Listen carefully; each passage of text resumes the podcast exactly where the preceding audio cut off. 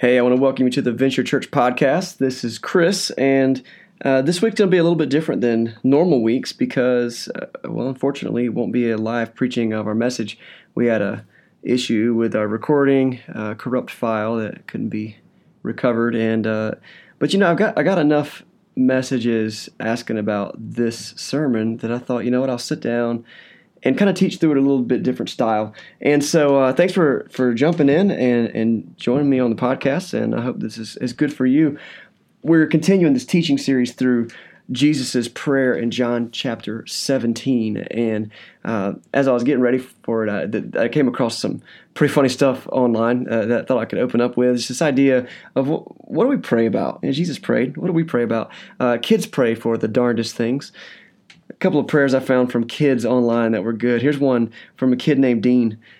Dean says, Dear God, you don't have to worry about me. I always look both ways. Um, another little girl, Sarah, she says, Dear God, will you please change the taste of asparagus? It's gross. Uh, here's one of my favorites. Jane has a suggestion. Dear God, instead of letting people die and having to make new ones, why don't you just keep the ones you have now? let's be honest, that's that's pretty that's pretty good one. Um, so many good things. Uh, what do you pray about? There's so many things we can pray about, and as we're reading through this prayer that Jesus prayed in John chapter 17, it's it's cool to see that though he had a lot of big things on his mind, he's about to go to the cross, he's about to die. What's that going to be like? I mean, he's God in the flesh. He's got some people on his mind. And so, both uh, this week and week four of this teaching series, we talk about those people. Um, if you want to follow along in your Bible, I'm in John chapter 17 today, and we're going to pick up at verse 6. A quick recap on where we've been in John uh, chapter 17, starting at verse 1, our first week of this series. We just talked about the first couple of words Jesus utters as he prays, and he says this phrase Father, the hour has come. And in that week, we just talked about Jesus' awareness of the hugeness of the task he's about to undertake and, and the fact that this hour has been being prepared for hundreds of years and Jesus knows his place in that plan is a really cool moment. Uh, in the second week of the series, we get into Jesus praying actually for himself and he actually prays that through this that his glory will be revealed and that kind of what's going on under the surface and who Jesus really is is going to really shine there. And so we, we see Jesus praying for that. This week, we kind of shift the focus away from what Jesus is thinking about to who Jesus is thinking about. And a lot of times when we think about prayer, we think about it as kind of a, a vertical exchange, like me lifting up my prayers about me and my life to God, an up down vertical prayer thing. And that's true. That's a very real part of prayer. That's really what it is in its essence. But I wonder how often you think about prayer as a horizontal act, as in, Instead of just looking up from my soul, I'm looking around me to see other people in my life that I could be praying for. And that's what we see Jesus doing here as we pick up his prayer in John chapter 17, verse 6. And so we're going to break down verses 6 through 8 for you right now. It's a pretty powerful prayer, and it's a prayer uh, about Jesus' disciples. Jesus' disciples are literally about to change the world. And I'm not talking about like a flippant way, like you know we say this kind of stuff all all the time, man. Uh, have you ever had pineapple on your pizza? They're gonna change your life, dude. Um, one, a if you've never put pineapple on your pizza, you should totally do it because uh, it's amazing. It's really good. But uh, sometimes the things that we say are going to change the world don't. Um, the iPhone is going to change the world. I mean, it it did, it did, but you know, it's not going to be a long lasting change. I mean, it's going to be something different. Um, and maybe that's a bad example. I don't know. My point is, the things that the disciples are about to do are going to change the face of cultures on this planet, and it's going to be major. And so, when Jesus begins to pray for them, he's fully aware of that. Let's just break down. Starting at verse six, he starts out by saying this. He says, "Father, I have revealed you to those who you gave me out of this world. They were yours." You gave them to me, and they have obeyed your word. And two quick things about this verse here. Um, we can learn some things about the disciples through this prayer that Jesus prays. The first thing I think we learn is about God's plan for these people. Like, I hope that you know that God has a plan, like a purpose for your life, at least. He wants you to be and do uh, certain things. I believe He's created some of us uniquely to do things better than other people do those certain things, you know? But also, as I look back through history, I, I can't help but believe that God actually has kind of more specifically important pur- purposes for some people. Like we talked about in, in week one about Abraham and, and David and just this huge role that they play in in playing forth God's plan for redeeming the world. And I, I think that's that's big. That's huge. That God chose them to do that task. Mary, the mother of Jesus, He chose her out of all the young ladies. He chose her because she was apparently uniquely gifted. And when he when he talks about choosing people, there's this concept we get in the Bible called adoption. That God has adopted us as His children. There are several families at our church who have adopted children, and you know, there's something to be said about adopting a kid. I'm I'm a I'm a parent. I've got two kids. I love my kids dearly, but I didn't choose them. Um, they just kind of happened. uh, but for an adoptive parent, like you go into that kid's life and you, and you look at them and you learn some things about them, and then you say, "Yeah, I, I choose you. I want to be your mom. I want to be your dad." And that is the attitude that God has towards us. We are adopted. We become heirs to his kingdom. It's amazing. And this language that we just saw about the disciples as Jesus prays, he says, Let uh, he says, I have revealed you to those whom you gave me out of the world. Thousands and millions of people on the planet when Jesus was here. Yet he chooses these living disciples. I believe that this prayer is probably for, you know, all the disciples that Jesus had. There were there were hundreds and hundreds of people that were following Jesus faithfully, but specifically, I believe it was for the twelve disciples, the ones who were going to go on to complete this mission. And we're going to talk about that mission a little bit more in just a minute. But he says, "You have chosen them out of the world and given to me." And then he says this: "They were yours. You gave them to me, and they have obeyed your word." Obedience has got to be one of God's biggest goals for us in life. I mean, think about it, it was it was disobedience that caused Adam and Eve to have to leave the Garden of Eden. It was disobedience. Yet it is through Christ that we can learn to be obedient to to God's call in our life. And it's so much there about obedience. And, and the disciples, they got that. The next thing we'll learn about the disciples is in his prayer in verse 7. He says, Now they know that everything you have given me comes from you. And this is a wake up call. It's, it's huge. I mean, it's one thing to follow somebody just because you like them or because you know they got you know cool you know music or they dress cool. They got a lot of followers on Instagram or something like that's cool. That's another thing entirely to follow somebody because you know that they are from God. And that is like the core claim of Christianity that the person that we follow is from God. In fact, that he is God in the flesh. Verse 7 Now they know that everything you have given me comes from you. And they recognize the source of all of this is God the Father, the Creator. When we recognize that everything comes from God and we focus our lives towards honoring Him, there will be blessing. And, I think it's important for us to understand that the opposite is true. That when we don't recognize that things are from God and we don't focus towards honoring him with our lives. If instead we act like everything is from man, there's not blessing. Um, in fact, natural law is entropy, that everything is in, you know, declining to a state, state of, you know, rust and, and, and death. That's entropy. That's what happens when we believe that everything, you know, comes from from man or, or from you know nature or somewhere, not God. And the disciples get that, and Jesus he knows that about them, and so he, he's kind of giving them props in his prayer. Um, keep it on in verse eight.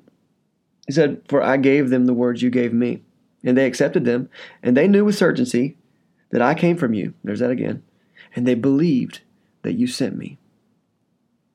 again, this is further affirmation. This was the cornerstone message of Christianity, and it continues to be to this day that Jesus came from God and that he died and that he rose from the dead. That's eventually going to be the message that they teach. And that anyone who believes in him will not perish but have eternal life. The disciples got that. They got that it wasn't programming, it wasn't their perfect attendance at disciple meetings, you know. It was it was that everything was from God and that Jesus was from God and this whole plan was all God's and without it it was a waste. So then moving on to kind of part two of this this portion of the prayer. In verse nine, Jesus says, I pray for them. I'm not praying for the world, but for those you have given me, for they are yours.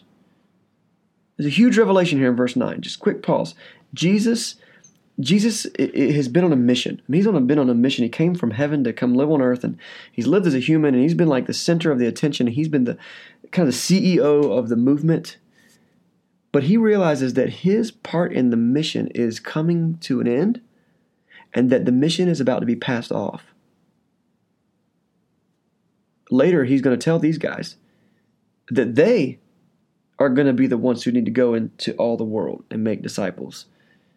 Matthew chapter 28, teaching them to obey everything that I've commanded you, baptizing them in the name of the Father and the Son and the Holy Spirit.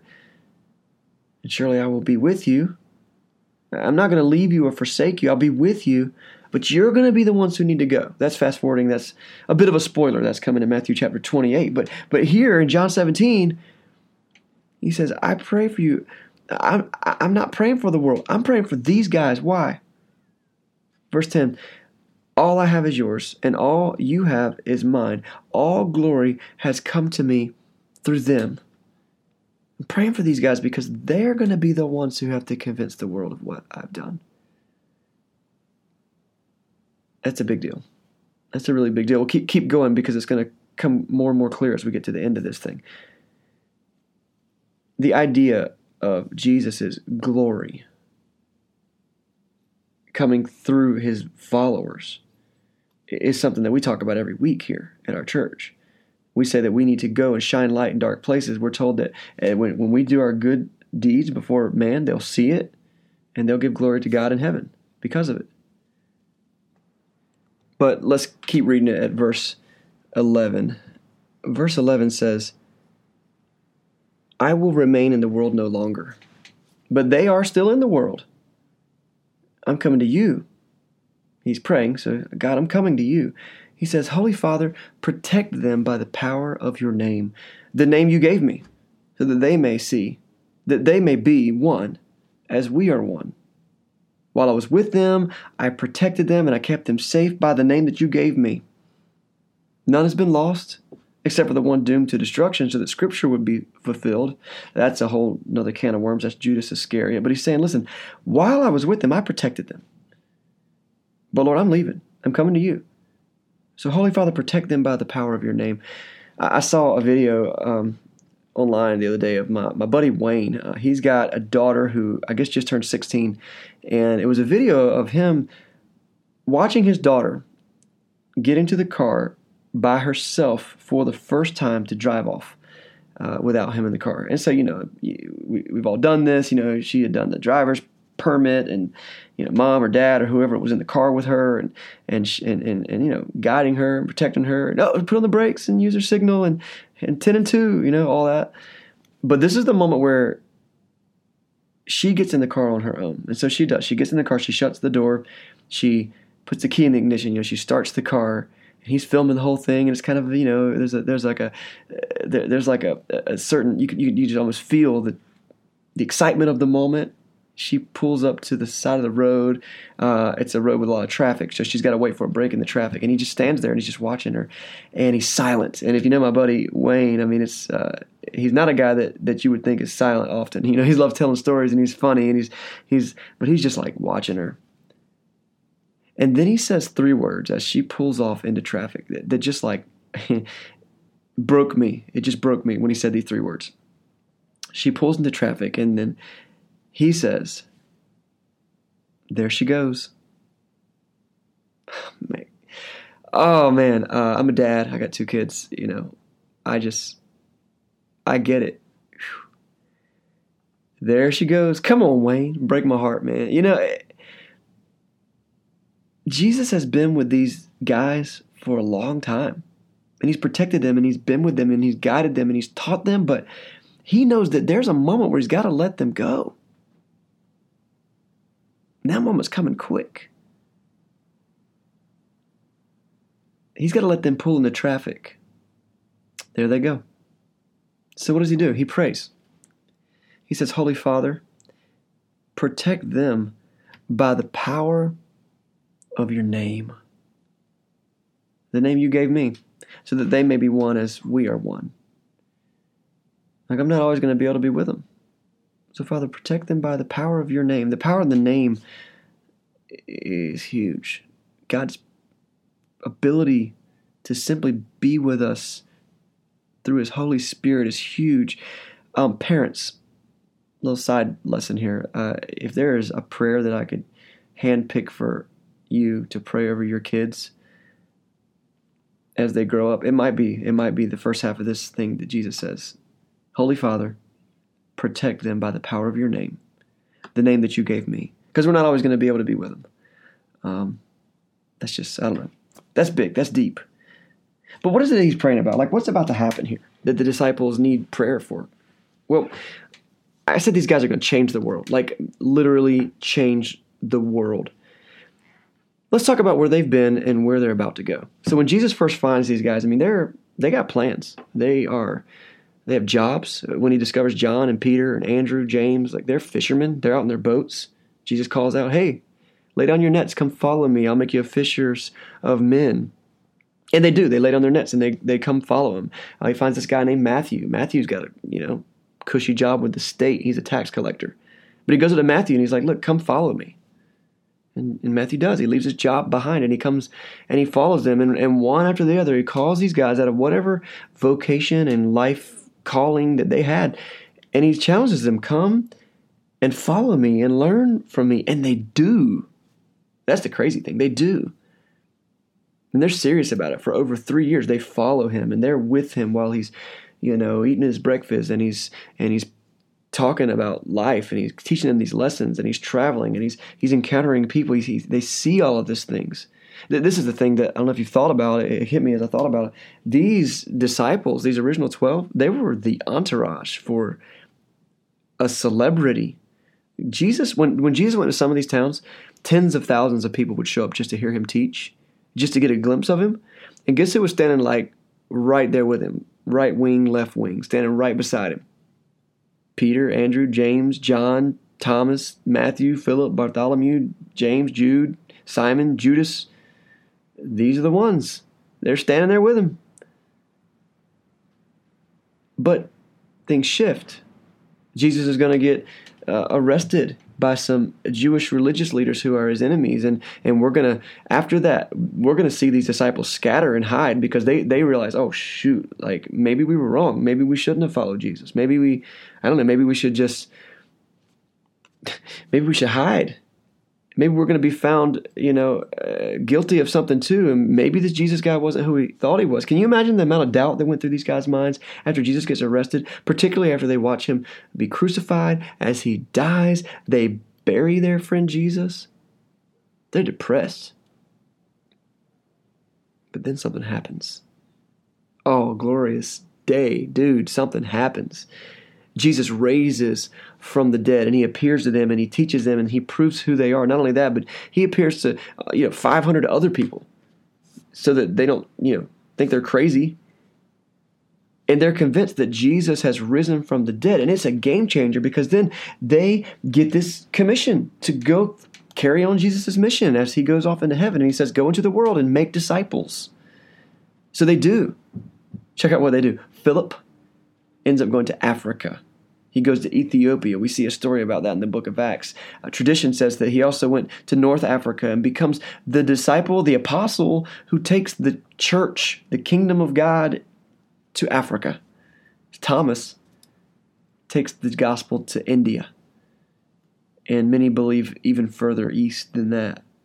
Peter, he goes all the way to Rome. Andrew, to Russia. And on and on the stories go of these disciples literally taking the message to the world, and the movements that they started in those regions still continue to this day. We are the fruit of that. They carry on the mission of Jesus. Now, here's the thing it changes lives, it changes cultures, it changes families, it frees people from slavery, both uh, figuratively and literally. It's eventually going to affect the entire way that our world operates. But the message was counter countercultural. It wasn't accepted by everybody. Why did Jesus pray that the Father would protect them? Well, they're going to have to go to these places and tell people, like, uh, if you're going to follow Jesus, you're going to have to forsake any other gods but the one true God. Yeah, I'm sure that was real popular when Thomas went to India and spoke to a group of people who believed in thousands of gods. Or as Philip goes into Africa and works with tribal people who perhaps worship the spirits of their ancestors, but man, it's going to shape their lives, but it's not going to be popular. You know, following Jesus, it means the cessation of sinful habits to begin to live a holy life. I don't know about you, but that's difficult for me. And it's not popular for many people. And these people, these disciples are going to have to go tell people that. You know, it means living a life of humility instead of selfishness. It means living a life of generosity instead of a life of greed. It means a life of love instead of a life of hate. It means a life of uh, reconciliation instead of a life of retaliation. The message of Jesus changed lives, it changed cultures, it changed families, but the disciples paid the price for being the agents of change. History and church tradition tell us that every single one of the first disciples would die a martyr's death because of their faith in the message that they was, were teaching. Most of those guys died in gruesome ways crucifixion, beheading, being stabbed with spears. Jesus prays, Holy Father, protect them by the power of your name, the name you gave me, so that they may be one as we are one. And Jesus has his prayer answered. He does. And it might not seem like it. As I work through this my own self, yeah, I keep wrestling with, you know, my own instinct and then what I also know to be true just from studying it on my own and, and learning and growing, but it doesn't seem safe. These guys died. They were persecuted. Jesus is going to get to that. A few uh, a few weeks ago, my grandmother died. We called her Nanny, and Nanny had uh, she she gave us this great gift. That as she got older, particularly in the last couple of years, as she began to kind of lose her mental state, and she she saw that she wasn't going to live forever. We all know that. Um, she would pull us aside, each one of the grandkids and and and her kids, and, and she would just tell stories. And um, one habit she had, and one one collection that she had was she had this collection of tons of family memorabilia, mostly pictures and stories. And she would pull us aside and she would show us the pictures of an ancestor of ours. I mean, generations ago, like some really ancient pictures, like the earliest known photography, you know. And she would show us the people and she would tell us their names and where they were from and their story, what they did for a living. And it was so cool. We, we got to, it was like going in a time machine and, and learning about these things. And another thing she collected were these memoirs from family members uh, of, of, you know, generations and generations ago. One, one that she sent me in the mail was a, uh, it included a boat manifest with the name of as far as I know, my oldest known relative who immigrated to America in the 1700s. I think that's right. It might have been early 1800s. That's wild, dude. I was blown away when I saw this guy's name and I got to see a little piece of his story. It was like it was like going back in time. It was a gift that my nanny gave me and the, the reason I tell the story because here's the thing. I think she knew her time was coming to an end, but while she was still with us, she wanted those stories to stay alive, and so she told the stories. She, she didn't want that information and those stories to be lost forever when she was gone.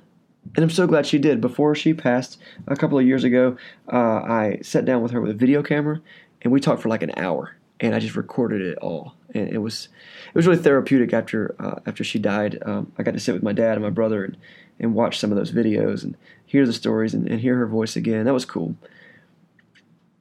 As we close today, uh, when we look at the last five verses of Jesus' prayer, I think Jesus has a similar moment that my my grandmother had.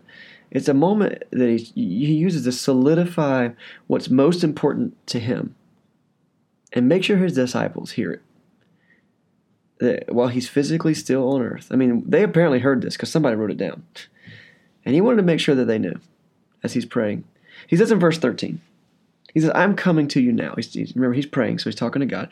He's like, Father, I'm coming to you now, but I say these things while I'm still in the world, so that they may have the full measure of my joy within them. He says, I have given them your word, and the world has hated them, for they are not of the world any more than I am of the world. Uh, the, the world doesn't like the word of God. And these guys are going to find that out the hard way. So he says in verse 15, My prayer then is not that you would take them out of the world, but that you would protect them from the evil one. They are not of the world, even as I am not of it. Did you catch that? He said, While I was with them, I taught them and I protected them. But I'm not going to be in the world. I'm coming to you. And so my prayer is not to take them out of the world. Don't make it easy for them, but that you would protect them from the evil one. And when you look at the disciples' story, like they died for that word. And that doesn't sound very safe. You, you hear people be ridiculed and, and, slandered for their faith, and that doesn't sound very appealing. Right now, I, I have friends that live in India and and uh, and are, are pastors there, and I, I uh, see their posts on Facebook, and I talk to them when they're in the States, and do you know that in India right now there are militant, hostile groups from other religions who hunt down and murder Christians? Still happens. 2019. Still happens. That doesn't sound from an earthly perspective like we're being very safe, does it? Hmm. So what is Jesus saying? For God, did God not answer that prayer? No. I think it's this. I think, listen to this. Jesus isn't as concerned about our safety as he is about our soul. You follow that? Jesus isn't as concerned about us being physically safe as he is about us being spiritually whole. He says, My prayer is not that you take them out of this world, but instead that you protect them from the evil one. See, someone who suffers in the name of Jesus is still in the loving hands of God in the end. They're living that eternal life now. And, and, and if their physical life passes away, their soul continues. And they're in much better shape than someone who lives a plush life but with compromised morality and no conviction and giving zero honor to the Father with their life. Jesus says in Mark 8 36 through 37, he says, What good is it for someone to gain the whole world, yet forfeit their soul? Or what can anyone give in exchange for their soul? Jesus doesn't pull us out of hard times every time because there's times when he just wants us in the game. Maybe he just wants us to experience it, or maybe he wants us to be there for something more important. Maybe he wants us. Now, we're talking about the disciples today, but you got to understand modern day Christians are, are, are, are the disciples today. We are the newest iteration of the disciples in the church. And one of the biggest things that Jesus leaves us in the game for is so that we will be available and visible for other people in the world who are walking in darkness. And that we can be the light that shows them the way. Isn't that awesome? That Jesus came to earth to fulfill a mission, and he passed it off to these disciples And them being brave and bold and faithful is, has changed the world. Yet that mission continues with us today. And I think that Jesus' prayer for you and me is the same as it was for them that Father, protect them by the power of your name. And not that you take them out of the world, but that you protect them from the evil one. And he's given us his word.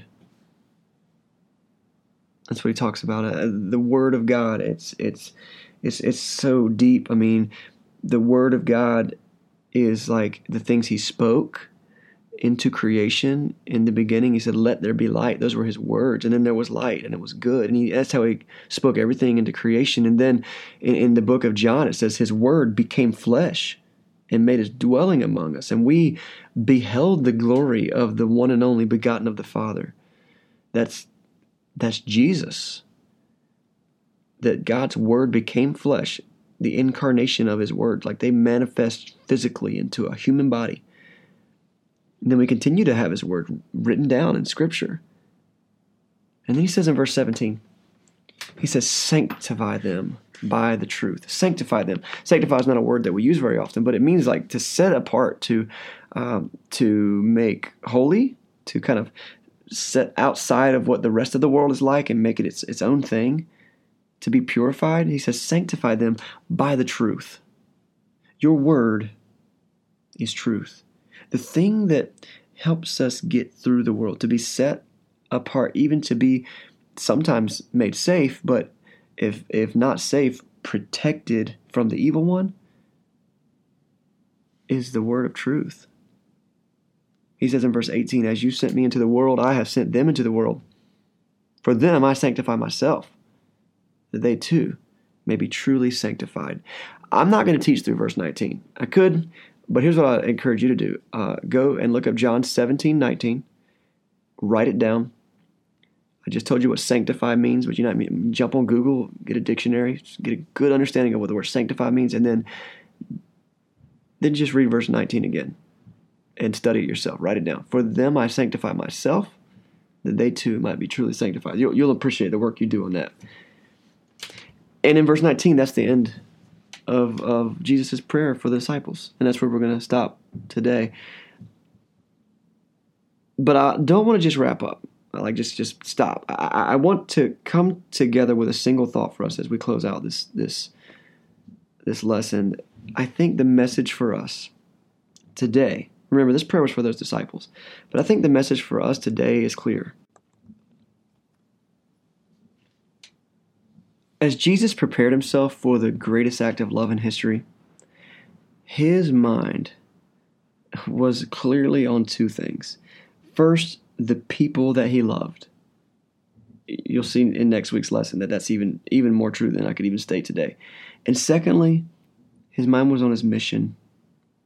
That he wanted to make way for people to know and be known by the Father. And he saw that his prayer for his disciples is that as they had the opportunity to interact in the world, they could share truth with people and it would change everything. Jesus famously said in John 8 31 to 32, He said, If you hold to my teachings, you are really my disciples.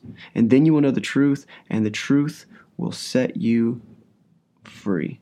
And that's what Jesus wants from the disciples and for the disciples, and that's what He wants for us that we'll be set free that will be that will be free from the powers of the evil one, and that we'll be able to bask in the glory of the light and the truth and the love and the grace of God through Jesus.